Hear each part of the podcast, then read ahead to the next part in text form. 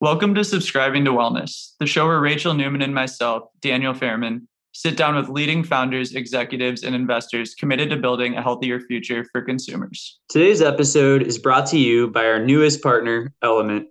Element is a tasty electrolyte drink mix with everything you need and nothing you don't. That means a science backed electrolyte ratio with none of the junk, no sugar, no coloring, no artificial ingredients, no gluten, no fillers, no BS. I've personally been using Element for nearly six months now daily, and it's not only the cleanest hydration powder in terms of function, but I love the taste, especially the citrus and watermelon flavors.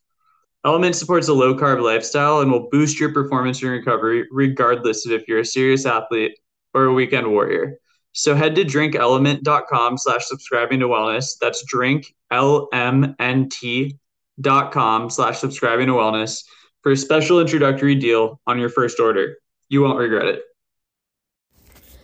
Today on Subscribing to Wellness, we are joined by Jason Karp, founder and CEO of Human Co.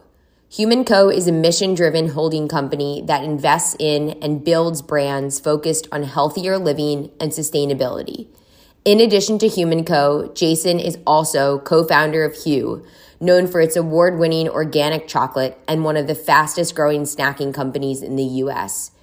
Hu was sold to Mondelez in January 2021. Prior to Hu, Jason was the founder, CEO, and CIO of Tourbillon Capital Partners, an investment fund that managed over $4 billion. We talked to Jason about incubating versus acquiring, the original story behind his chocolate company, and much more. Jason, welcome to Subscribing to Wellness. How are you? I'm well. Thank you for having me. Thank you so, so much for joining us. We know you're incredibly busy, super appreciative. Um, to get us started, I mean, you are a pioneer in the health and wellness space, but you went through quite a quite a career in your early 20s on the finance side, and it and it took a bit of time to kind of really realize your passion for health and wellness. Could you just take us through those early days in your 20s and kind of how the the passion kind of unfolded? Yeah. Um, so I uh, I went straight out of college uh, into finance. Um, and uh, I was a business undergrad. Um, I always thought I was I was pretty healthy. I was an athlete my whole life. I was a Division One college athlete. Um, eh, but in my first, you know, really my second year and third year working, um, I started to get really sick, um, and and developed a, a, variety of what they thought were unlinked, but now it's clear they were linked diseases. The worst of which was a degenerative eye disease where I was going blind um, at the age of 23. And um, they said there was no cure for what I had and that I would be fully blind by the age of 30, which for anybody is a devastating prognosis. Um, this is back in the year 2001 um, uh, when food as medicine wasn't really a thing. Um, and I refused to believe it. Um, uh, probably out of naivete and optimism more than anything. Um, and I decided to just do a lot of my own research in inflammation, um, autoimmune conditions, etc. And long story short, I decided to attempt um, to cure myself through food and lifestyle um, because the doctors had nothing else for me, uh, and I just did not want to go blind. And so, after uh, it was probably tw- it was probably nine to twelve months, um, but I started to see the differences within a few weeks. Um, I fully reversed all my diseases, and um, after that, um, uh, I realized how hard it was because part of how I did it was through uh, food elimination, um, and I had to give up a lot of the things that I really liked. Um, and I grew up on junk food. Um, uh, it turns out I have uh, the celiac genes. I have significant gluten intolerance. Um, I didn't know this. I was eating bread and gluten five, six times a day for my whole life, um, and a variety of other things also that were a problem. And so um, I uh, took it upon myself to spend a lot of time on why are we all so sick.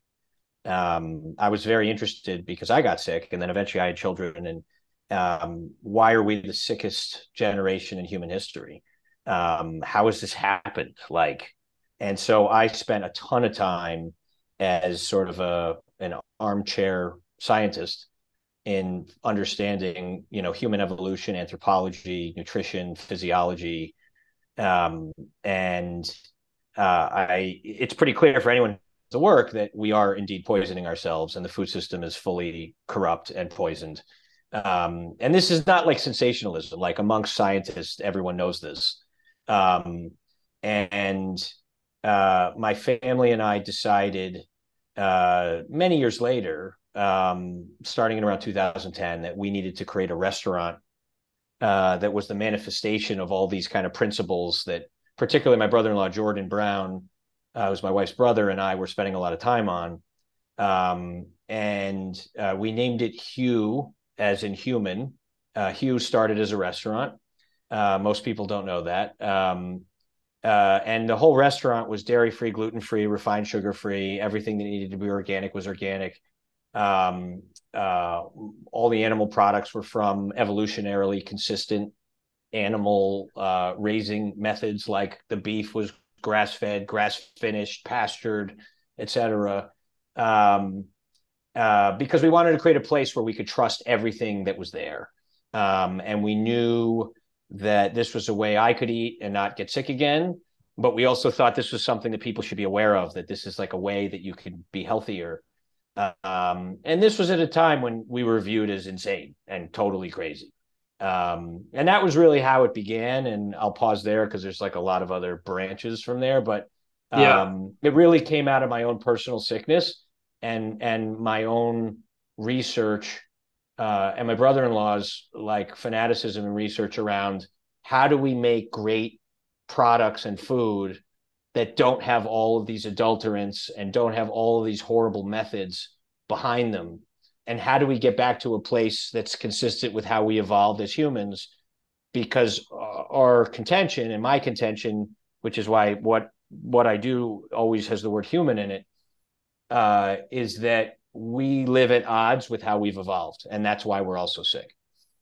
Yeah, I'm really curious, and, and I'd love to keep going past Hu Kitchen and then obviously the launch of Hu, and, and so on. But just curious, so so you said you completely changed your dietary regimen. You had talked about how you were kind of over consuming gluten and some other things you were insensitive to from an allergy perspective. What was like a typical day of meals for you during this time where you completely transformed your health? Was it paleo? Was it a lot of just unprocessed plants and, and, and meats, or like what what was working for you? Um, before paleo was like a like a real term, um, that was probably the easiest way to describe what we did. Um, and and Hu as a restaurant was very much thought of as a kind of modified paleo kind of restaurant. So um, everything had to be relatively consistent with how we evolved. Um, we had some modifications, and I I have modifications. Like in strict paleo, they don't consume legumes. I do. Um, um, strict paleo, they don't ins- consume any kind of grain. Uh, you know, I I will have some rice. Um, uh, but yes, the, the closest thing to how we kind of have done it has been a, a kind of modified paleo. Um, it's definitely not vegan. It's definitely not um, keto. Um, uh, but yes, it's it's it's as unprocessed as possible. It's as close to the earth as possible.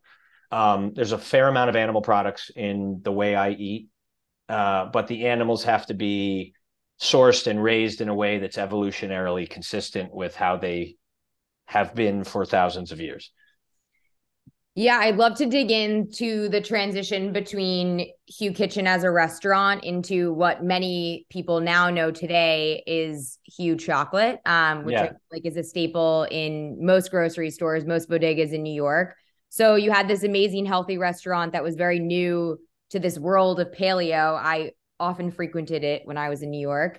Um, and and then you and then you launched the chocolate bar. Can you talk us through kind of that awakening transition? Yeah, the chocolate was kind of an accident, and uh, we uh, it's a very funny story. Um, I, I, believe on our website we said we couldn't find a chocolate that met our specs, so we had to make our own. uh, which is the, which is actually true. Um, we were right before we opened, we were experimenting. The whole restaurant was grain and gluten free, right? Or gluten and grain free. And so we were baking a lot of grain free items. You will remember um, the the sections, Rachel, of uh, the cookies, the scones, and the muffins, and so good, uh, so good. And um, we needed chocolate chips for these things. And we, when we uh, were looking around, all the chocolate chips we could find had refined genetically modified cane sugar in them, had soy, had preservatives, had soy lecithin in them. And we're like, wow, like we can't find chocolate chips from like, you know, from a distributor that we can use. So we realized we had to make our own chocolate. And we didn't know how you know everything we did we by the way we were not experts on at the time. And we definitely needed to figure it out by hiring people smarter than us who knew these things. And we hired a french pastry chef who who who used to moonlight making his own chocolate uh, to help us create a chocolate that had two ingredients in it which was which was uh, cacao and uh, unrefined coconut sugar um, and he'd never made chocolate this way. It turns out it's much harder to make chocolate this way versus the conventional way. And after a lot of trial and error with this guy, we came up with a chocolate chip that we liked. And at the same time, we thought it was so good. My brother in law, Jordan, had this idea of turning them into bars um, and just selling them in the store. And um, within a few months of being open, one of our uh, chefs, his girlfriend worked at the Columbus Circle location of Whole Foods, and he used to bring her home our chocolate. And one day she said, "This is like amazing healthy chocolate. Can we sell this in Whole Foods?" And uh, this was before Amazon bought Whole Foods, where they had these local foragers where you could literally just have like a random local company be in one Whole Foods only. Mm-hmm. And we were like, sure, like we'll go into Whole Foods and we went into what's called the specialty section where they sold like cheese and olive oil. It was not in the chocolate section. And they were $10 a bar at the time. Um, not because we were trying to make a lot of money, because it actually cost that. and uh, and it took off. And and then when it started really flying, we realized we needed to separate the businesses and we created kind of Hu Restaurant Co. and Hu Products Co. Um, and that was how the chocolate was born. I have to ask a random side question only because I'm a massive fan of the chocolate. You only recently launched chocolate chips, like only recently. And I'm curious why only recently you came out with chocolate chips if the product started with chocolate chips. It's a good question. That so is a good question. Wow. we, we, we, well, we only we we've had big chocolate chips for many years now called gems. Chunks. Yeah, yeah, yeah. yeah. The, well, no, the hunks are different than the gems. The gems are thick hexagon shaped chocolate bites um, that many, many people use as chocolate chips, and we do too. Um, um, what we recently launched, I think you're referring to, was the first no sugar added chocolate chips on the, the market. Yeah, the orange bag. Yeah, those are the first no sugar added chocolate chips that exist that do not use sugar alcohols or fake crap. Um, and they're keto. So those are new. It was a form factor issue for us originally. Um, we wanted to go with bigger, chunkier chocolate chips, which is why we launched. Gems were one of our first products. Those were pretty early. But in terms of like the more Nestle style chocolate chips, it was really that we just wanted thicker, chunkier chocolate chips as our first chocolate chips. Um, so that was the reason. Okay. And, and, and so you launch you launch in this one store in Whole Foods. I'm imagining that the velocities are excellent. Um, and does that ignite a fire where a lot of other Whole Foods buyers become interested and it just kind of spreads because the velocities continue to be really healthy just because the product quality is so high. Talk a bit about how kind of the company then scaled over the next three to five years. Yeah, it was really look, I, I was a professional investor by background. I was managing my own hedge fund at the time. Um, Jordan and my wife were full time on the business. I was the chairman for the first many years we had no outside investors.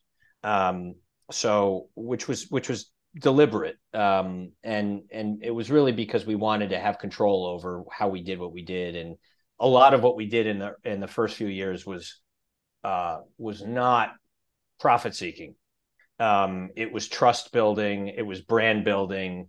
Um, and we knew that uh, other investors would not be okay with the way we were approaching it um, and we thought a lot of other investors just wouldn't get the what what we were trying to do um, but to be clear, like we didn't know that this was going to like work out. Like this was a, a, big part of of the decision to invest the kind of money that I did um, was really around passion, and it was about like, can we change the food system? You know, if this ends up being a financial win, great. Um, but like a big part of this was like we were we actually wanted like clean stuff out there, and so in the first year and a half, two years, we were very bootstrappy um, because we didn't have like venture investors and it was it was our money. And so we didn't want to lose. And so the way we built the company was very unconventional for now, which was like a lot of just what we call boots on the ground. Like Jordan and my other brother-in-law, Zach, like they were literally walking around with suitcases full of chocolate around New York City, going store to store to store, and saying like, "Taste this." And I mean, li- literally, this is like our first like our first thousand doors were not from distribution. It was literally from like door to door salesman stuff. Um, and Jordan and his brother, really, Jordan did an amazing job in in kind of building it brick by brick instead of like partnering with random distributors.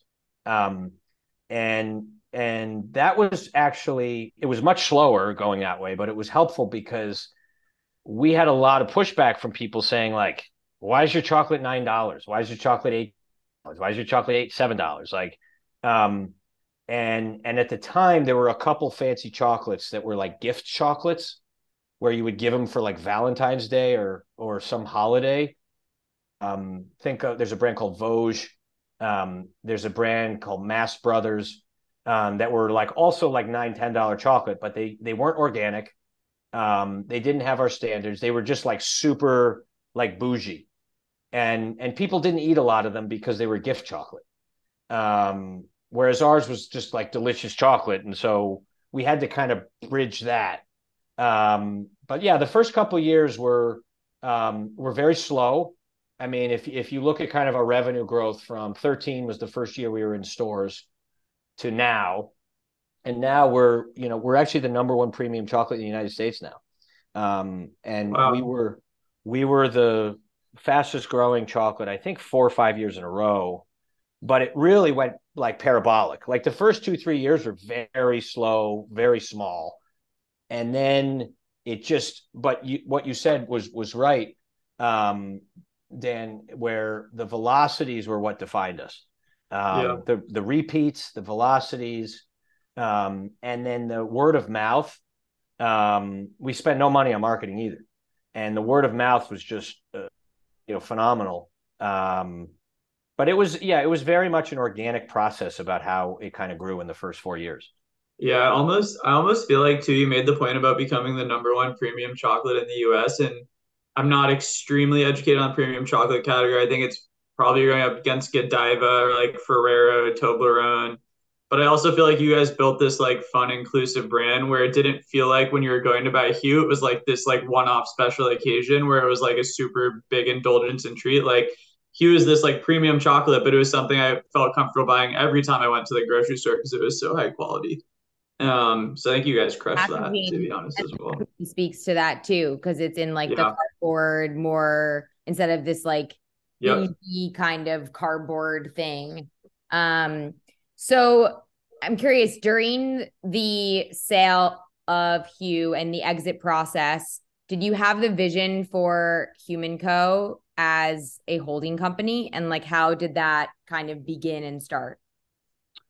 Human Co started before we sold Hu.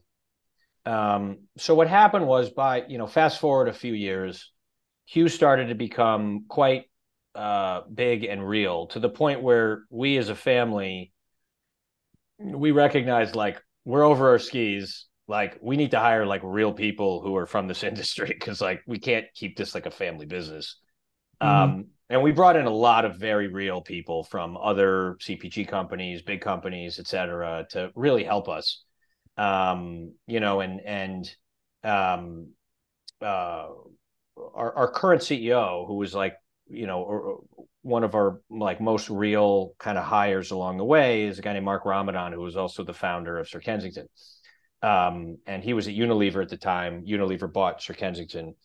Um, yeah. and Mark had just tremendous experience um, in also building like teams. And you know, we had obviously built the team over the years, um, but the way we functioned as a family was not as much on the like hardcore running of the business um, as much as a lot of the people around us that we hired. And so, um, uh, when I was uh, getting towards the end of my hedge fund career, um, I'd done it for 20 years. I was really kind of done. Um, I was very blessed and fortunate with my um, the financial success in that field, which allowed me to afford some of these risks.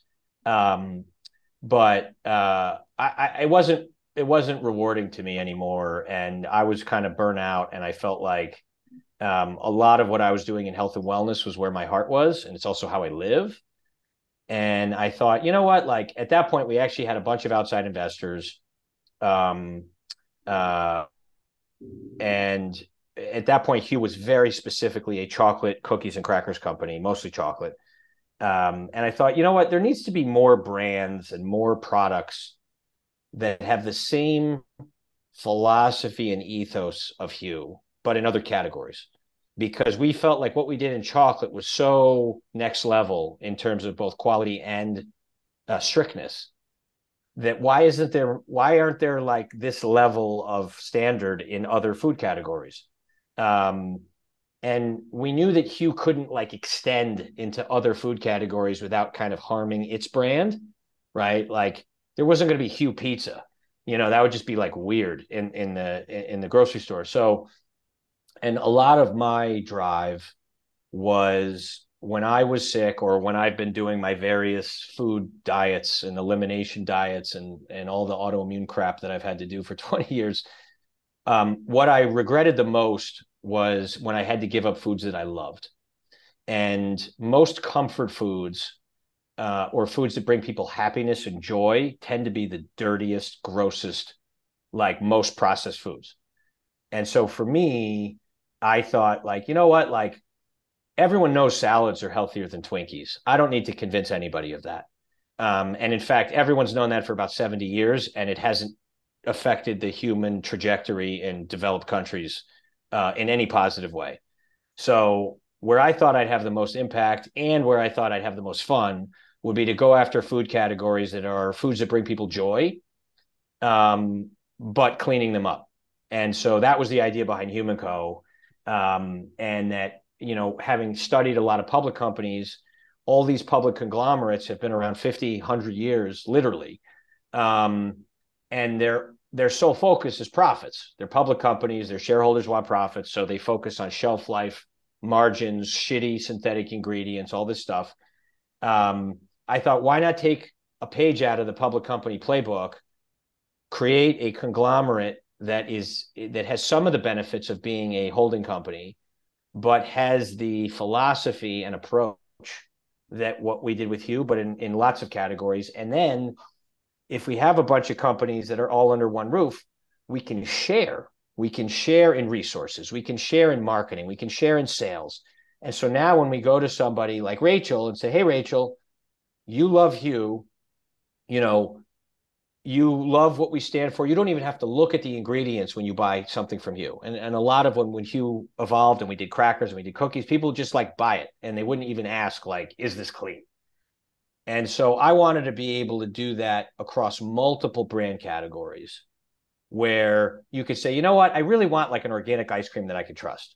Boom, we have Cosmic Bliss.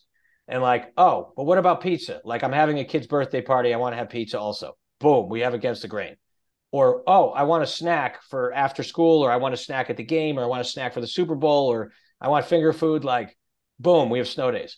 And so, like, once you realize who we are, you realize that everything we make falls under your sort of circle of trust and it allows you to live an easier kind of existence because for people who read ingredient labels or for people who were sick it's so hard to like navigate like what did they put in this oh there's that one ingredient i can't have it and so that was the idea behind human so i know there are a million protein powders on the market these days but when i tell you that this protein powder is my absolute favorite i mean it Sprout Living makes plant based protein powders that help support my active lifestyle. Sprout Living only uses real, powerful superfood adaptogens and nootropics. Their blends are not only tasty, but also functional. No gums or thickeners like most protein powders use. No natural flavorings, just the whole real deal ingredients. My personal favorite is the vanilla lucuma. Head over to go.sproutliving.com backslash subscribing to wellness and use code SUB2PROTEIN for 20% off your order. I love that. Um, I'm curious how you think through the strategy of incubating, investing, and acquiring businesses. So you mentioned the brands all under Human Co. Snow Days was incubated, Against the Grain was acquired, Cosmic Bliss acquired. Like, how do you think through the the the variance in in this? It's a good question. So because our our guardrails and our approach is so strict, there aren't a lot of brands that exist that we think make sense for us to acquire um, because we'd have to clean them up too much for it to sort of meet our standards. Um, in the case of Cosmic Bliss, which used to be Coconut Bliss, and the case of Against the Grain, uh, they were already great. Um, and uh, they were two of my favorite brands in my household. We're a strictly gluten free household. It's very hard, not so hard anymore, but it used to be very hard to find things that tasted good and were also gluten free. Um, um, and so if if it's a if it's a brand that we love that has our values, um, and they really care about people and planet over profit, um, then it's it's in play right? If it's a brand that is just about making money, they're, they're just it's already off the table. Um, and if it's a brand where maybe they have one or two ingredients that we're not thrilled with, and we kind of have to switch it out, and this was the case of Against the Grain. So Against the Grain, um, uh, most of their products were really really clean. They source all their ingredients from farms in Vermont, um, but they use canola oil. I'm not a fan of canola oil. Um, after we bought the the, the company, uh, we spent about nine months uh, reformulating it, removing all uh, canola oil and putting in olive oil. Um, and so now it's a super clean label. Took us nine months. By the way, that did not enhance our profits, as you would imagine. Um, you know, we, we kind of joke, but it's serious. We're probably the only company that buys other food companies and upgrades the ingredients. Yeah. Um, yeah. Uh, li- literally. Like, no, no li- cost synergies. No cost synergies. yeah. Like actually, literally the only one that does that.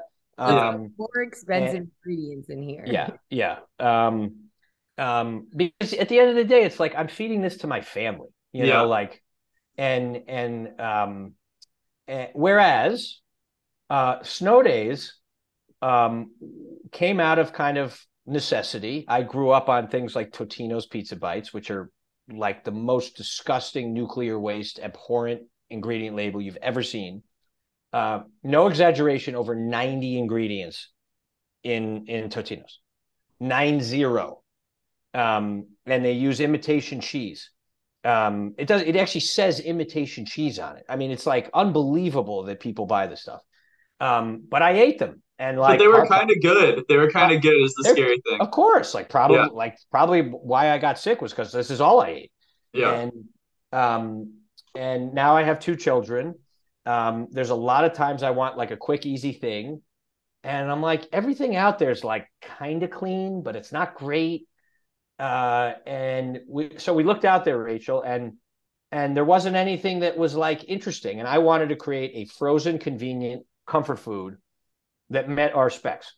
So, could we create an organic, gluten free, grain free pizza bite that uses only grass fed dairy.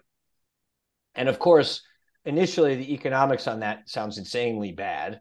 Um, and it's not great, to be honest. It's okay. Um, but we did it. And they are, have you had them? I'm allergic to dairy, so I'm, I'm waiting for you guys to come out with a vegan one. They I've are them. spectacular. They're, they're like, great. The yeah. the and I say this without my own bias, which of course is massive. Um, uh, the feedback has been incredible um, because they actually taste better than Totino's and they're actually healthy and they have the nutritionals of a meal and they cook in five to eight minutes. Um, and so this was something where it didn't exist, so we had to create it. And and so the way we kind of think about it is if if there's something out there that we think could fit within HumanCo already exists, um, we'll think about uh, making it part of our family. And if it's something that doesn't exist, we'll think about making our own version. Yeah, I've tried. I've tried snow days. I've tried coconut, and I haven't tried uh, against the grain yet. But maybe if you guys have it at Expo this year, I'll get to try it. Um, my question for you, it's it's kind of more futuristic. I guess just fast forwarding, like let's say we're 15 to 20 years in the future of HumanCo. Is the goal here to go public and compete with PepsiCo and Coke and KDP and these other big CPGs that largely have kind of harmed, I would say, kind of what's on shelf in a grocery store? how do you see kind of how do you define success for HumanCo? Yeah, I mean, I I would say that's definitely one of our paths is to take it public. Um, but you know, having been a public market investor, I think we have to be very, very explicit about what our values are. And profit is important, but it's not our only value. Um, because again, like I could be doing things with our business that are far more profitable than we are. Um, and I think it's really important. And the good news is, I think I think the tide is starting to turn in, in certain categories where particularly the younger generations are starting to care about other things besides just profit. Um, you know, are you improving people's lives? Are you not harming the planet? Are you, you know, providing a product that allows people to live longer and healthier and, you know, not get sick? Like these sound insane that I'm even saying them out loud, but like it's the way it works right now. And um, to be a public company um, or to be a large mission driven company like a Patagonia, um, you have to be very explicit about what you don't do. Um, and you know, for me, uh, in the same way I think we did it with with Hu Chocolate, um, it's about how many people are we touching, um, and you know, like the happiest I am when I'm at my like work is when we get a letter from somebody, and amazingly, we get a bunch of these, where it'll be someone who was sick or someone who's celiac or someone who had an issue. And they'll say, I didn't think I could ever have a pizza bite again, or I didn't think I could ever eat ice cream again. Or we got one a few weeks ago, which was amazing. We opened up our first uh, Cosmic Bliss ice cream shop, scoop shop in Portland, Oregon and uh, th- this couple who has been gluten free for 20 years has never eaten a gluten free waffle cone. Um, and they, they they basically wrote us this thing and said we never thought we would be able to eat a cone again. Um, and this is like the first time in 20 years that we've had a cone, and it's so amazing. And like, you know, and and literally like stories about how we've changed people's lives. Um, because when you've had foods that are so joy inducing, and then you can't eat them for a long time. It's like really hard. Yeah. Um, and so for me, a big like, did we succeed? Would be, um, you know, are we national? Are we, you know, are we raising the bar? You know, for other companies, um, where other companies would be like, yeah, we're not going to use that ingredient anymore either because it's garbage. Um, and and you've seen that happen in other industries um, where there's been like collective I don't want to call it shaming, but there's been this sort of collective acknowledgement that like certain things are really bad and should not be. And then they all kind of swear it off and they all say, like, yeah, we're not using X anymore. Um, you know, that happened with carrageenan, um, where for a long time every plant-based milk had carrageenan in it. And then all of a sudden you started seeing no carrageenan. And like then everyone like yes, no carrageenan, and then before you know it, like it's out. Um, for me, a, a, sign of success would be um, just providing um, cleaner, better options for comfort foods. And then the other thing, which is a little controversial, then is teaching people that you get what you pay for in food. Um, and and changing the the the paradigm and the mentality in America specifically that cheap food is cool. Um, and and this is not a commentary around people's uh, socioeconomic status. Um, it is a myth that you have to be wealthy to eat healthy. Um, and and the reason it's a myth is you just have to look at all you know if you look at some of the lower socioeconomic demographics, um, including people that are literally at poverty line, um, you just have to look at what they spend their money on. Yeah. And and basically the stats are if you own a smartphone, that's it. If you own a smartphone, which is 99% of this country, you you have enough disposable income to be able to upgrade your food. Um, when you look at how like a lot of people in this country spend money, they spend it on things like soda, booze, cigarettes. They spend it on streaming services like Netflix and Spotify, yeah. and they spend it on Nikes and Adidas, yep. $150 pair of sneakers when like you can buy $20 pair of sneakers. Like, and and or they might go to Starbucks twice a week and spend seven dollars on a coffee. Like it, it is it is a complete misperception. Uh, um, it's about choice, though. Like you have to choose to say, I'm going to spend an extra two dollars on a cheeseburger. I should never want to eat a three dollar cheeseburger, right? Like, like that tells me there's something wrong if it's two dollars. Like a cheeseburger should never cost two dollars. So, yeah. um, for me, a big part of our mission is educating people that when you start rewarding better practices. This happened with grass fed milk. Grass fed milk 10 years ago was this bizarre, bougie, like only in farmers market thing. And it was 3x the price of conventional milk. Um, there's been so much demand over the last decade by people demanding better practices around how the cows are raised and the in, improved nutrient content of grass fed milk that because of the invisible hand, there's been a lot of production because people are asking for it. And now the price difference between grass fed milk and conventional milk is probably 50% down from 300%.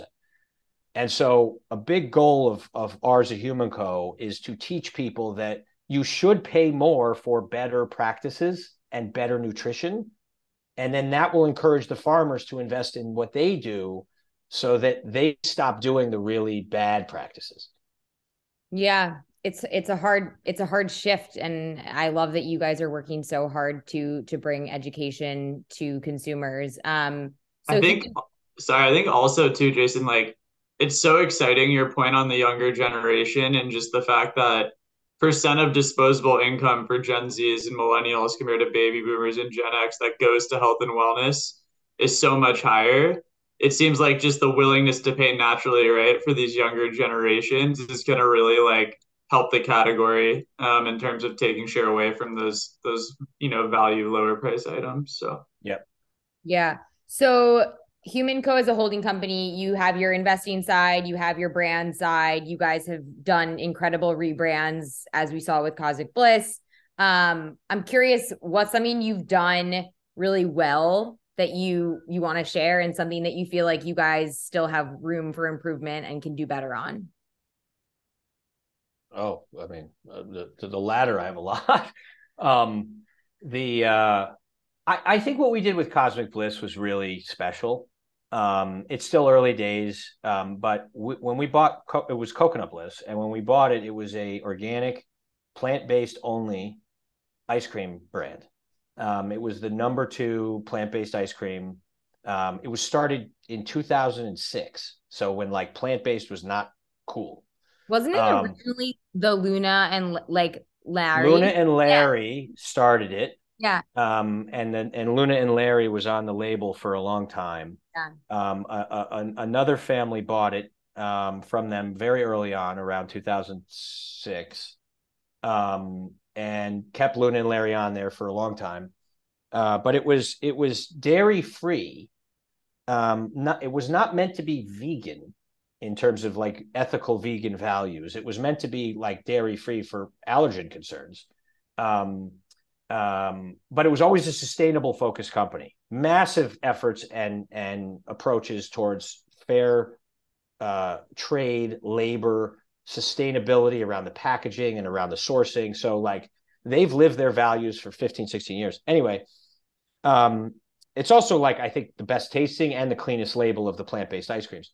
Um, and when after we bought it, um, uh, and the and this was when the plant-based craze was like parabolic, um, you know, peak Beyond Meat, Oatly, peak Impossible, all this, and then all the synthetic, weird plant-based fake stuff, um, which you can tell I don't really uh, uh, approve of. But um, uh, we did a lot of our own work, and we're like, wait a minute, like ninety-seven percent of of ice cream in this country is still dairy. And, and globally, 99% of ice cream is dairy. And the vast majority of that 97 is conventionally farmed, factory farmed dairy, which is like, if you ever watch the videos, it's horrific to watch the way that they do this stuff. Um, and there's been very little innovation in the dairy category dairy was synonymous with like suicide if you brought it up because everyone was like plant-based plant-based plant-based sustainability and there was this misperception that all dairy was terrible for the earth and that all plant-based was great for the earth um, which is is a very nuanced discussion which i don't know if you have time to go into but is not true um, and we're like why isn't there like a Hu level caliber dairy ice cream if 97% of the ice cream in this country is still dairy. And by the way, if you can consume dairy, I've literally never met a human that says that the dairy version doesn't taste better than the plant based version of ice cream. Never, ever, ever. I haven't found one. And so um, I thought, like, why aren't why isn't there like an organic, grass fed, sustainably sourced dairy ice cream? It doesn't exist. It's crazy. And then I realized why it doesn't exist. It's very hard to do, um, and it's expensive. Um, um, so we set out on a mission to see if we could do it. Um, we had to we had to find farms that that produced uh, grass fed, grass finished, pastured milk the way we wanted, uh, was consistent with our values. Um, we actually did our own what's called a life cycle analysis, where our our uh, ice cream per pint uh, produces almost 30% fewer greenhouse gas emissions per pint than conventional dairy. Um, and the taste is is epic. The, the the really fun thing about grass fed dairy is it also tastes better. So it's not just better for the cow. It's not just better for the earth. It's better for and it's better for you. It also tastes better. Um, so except for the fact that it costs more, it's like a win win win. Um, and I don't know you you can't have it, Rachel, but um, Daniel, have you had our vanilla grass fed dairy yet? I haven't had it. Okay. I would tell all of your listeners, and I'll personally like refund you. It, it personally. Yeah. If it's not one of the best tasting vanilla ice creams you've ever had in your life out of a pint, like we will refund you. It is that amazing. We spent so much time on it. Um, and uh, you know, it's it's it's like a winning in terms of how good it is. Um, and it's got all those other attributes in terms of sustainability, uh, nutritional benefit. It has 40% less added sugar than the other premium ice creams like Van Leeuwen and Jeni's. Um, and so it's just like one of those like win-win wins. The only catch is it's more expensive because it's harder and better for you and the planet and the cows to do it this way. So I'm very yeah. proud of that effort. It took us a long time. It was definitely not something a public company would ever do um, because it was a big investment. It's definitely not profitable for us yet. Um, but it's it's incredible in terms of like showing the world that you can do this stuff. Um, You'll have it at Expo, right? Yeah. We're not exhibiting this year at Expo. I will be there. Oh, okay, yeah. okay, okay. We exhibited last year. Um, this year we're not exhibiting. Um, so it won't be there, but it, you can find it in Sprouts. We launched it just like just last year, so it's pretty new. Cool. If you go to cosmicbliss.com and put in your zip code, you can see where we sell the, the dairy version. Um, uh, and then if you ask your grocery store, why don't you carry it? Maybe they'll start to listen. Um, awesome. Uh, last what, last few. Sorry, go ahead. She asked me. That was what I'm what I'm happy with. You're saying. Ah, what, okay. what do you feel like you're not? Yeah. Um, you know, I think I, I think the um, it gets back to what we talked about earlier, uh, Daniel, which is um, I don't think we've done as good of a job um, explaining our value proposition through our packaging. Like if you go to our websites, you'll get it. Um, if you listen to us talk, you'll get it. But if all you're doing is picking it off the shelf, like it's not clear to you how much better uh, Cosmic Bliss is versus say Jeni's or Van Leeuwen. Um, if all you do is look at the front of the pack, and you don't have that much time, especially in the freezer section, to to, to teach people because they're freezing and they're they don't want to be in the freezer section for very long. So I think we could be doing a better job of educating and explaining like why is this so much better for you, for the planet, for your family. Um, and and that is a big part of our mission is is how do we do that more? Because once people understand it, they don't go back. You know, once you sort of realize like how much crappier some of these other brands are in terms of of how they approach you and and your family, you don't go backwards. But like you got to teach them that, and and I don't think we've done as good of a job as we could be in that. Gotcha. Um, last few questions, one kind of more broad. Do you believe, you know, you know this health and wellness space better than almost anyone, especially when it comes to ingredient quality, sourcing, manufacturing, etc. Do you think there is kind of an ideal human diet for someone who, you know, doesn't have like allergies or kind of certain very like specific restrictions or do you feel that it's kind of no one size fits all, everyone has different DNA and kind of personal preferences and, and kind of there's no right ideal human diet. And then lastly, do you let your kids eat junk ever? Oh, good two questions. So the the first question is I don't um and and and I know we only have like 10 minutes left so I'll be quick but um a lot of the work and research I did when I was trying to figure out like why we're all sick, why did I get sick? Um, one of the greatest things you can study are indigenous populations all over the mm-hmm. world. And there's many of them that, that exist still today that live the way they lived when we were hunter gatherers, like a thousand plus years ago. Yeah. Um, isolated societies of hunter gatherer types. And they have these indigenous populations all over the world from jungle climate to Arctic climate to here in this country to Africa. Um, and their diets are vastly different. Um, and you know, if you go to the Arctic, you'll find tribes that will eat uh, blubber and meat most of the year because you can't grow fruits and vegetables in the Arctic, right? So they're massive carnivore.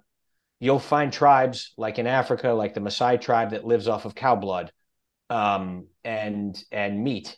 You'll find uh, hunter gatherer kind of tribes that are all gatherers, and it's all fruits, veg, and seeds. Um, they have vastly different diets from vegan to carnivore. They have no incidence across all of them. They have no incidence of heart disease, diabetes, obesity. They also have no incidence of autism. They have no incidence of allergies. They have no incidence of ADHD, uh, hmm. and no incidence of of any of our modern things. And the only thing consistent across all those tribes is that they eat very close to the earth. So everything is unprocessed and everything is from the earth. If it's animals, they're wild animals that are like literally out of nature. If it's plants, it's out of the ground, no pesticides, no processing. So the only thing I'd say, Daniel, is um, eating less processed diets that are as close to the farm as possible, whether it's dairy, meat, veg, fruit, whatever, will make everybody healthier. Um, as to whether you do better on a vegan diet or better on a more meat based diet, like I think that's DNA specific. Um, but my contention is that all humans would do far better on less processed food. And the kids? I do let my kids eat what I'll call kind of healthy junk food, but there's certain foods that are just like nevers. Right. What are like, those? Yeah. Uh, processed processed like food dyes like any food dye that has a number after it, like no fruit roll-ups, like Red Forty, you know, and Blue Lake, like whatever the number is after Blue Lake, like what about like Oreos? Are, many of no, um, many of these are banned in Europe, um, literally for being known carcinogens, but they're allowed here in this country. Um, if you ever want to look and have fun, like go to Food Babe's Instagram, where she puts, you know, the the Skittles in the U.S. versus the Skittles in the U.K. side by side. It's bananas because the UK wow. bans most of the stuff that we allow. And so food companies literally have healthier versions in the UK than they have here because they're allowed to do shittier versions here. Um, I don't let them have soda. Um, I'll let them have healthy soda like Poppi or Olipop. Um, uh, we're a gluten free household, so that's out. But anything that's like hyper chemical, no. Um, but we eat like a lot of ice cream in my house. When we go out, like we can't always find grass fed meat. So we'll have regular, you know, if it's a nice restaurant, whatever. Like, I think it's important that you live 80 20, which is how I live.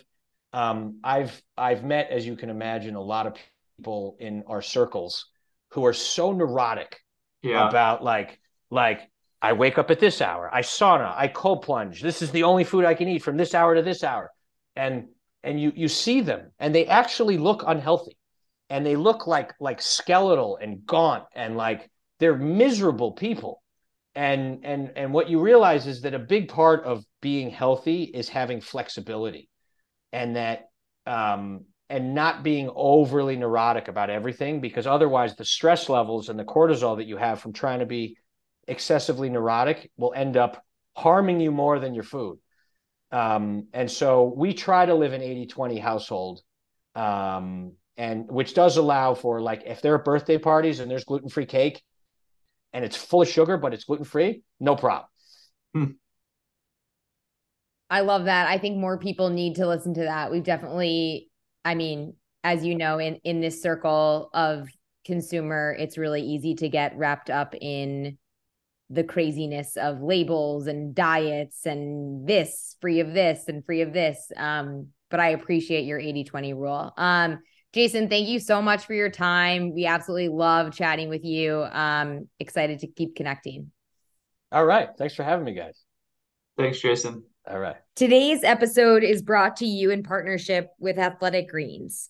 I started taking AG1 because I wanted to see what the hype was all about. Now I literally can't miss a day. It's the first thing I put in my body every single morning. As someone who suffers from IBS, AG1 has completely improved my gut health and allows me to have sustained energy throughout the day. And since I'm always on the go, the travel packs make it so easy to stay consistent wherever I am. Love it. I've personally been taking AG1 for a while, and as someone who lacked a multivitamin routine, AG1 has been the perfect product to mix into my morning routine. Truthfully, I was a skeptic at first, as I'm with most supplements and vitamins, but I've felt noticeably better at the start of morning workouts and definitely have seen an improvement in my digestive health. I tend to mix my AG1 with two tablespoons of lemon juice and coconut water, and it's delicious.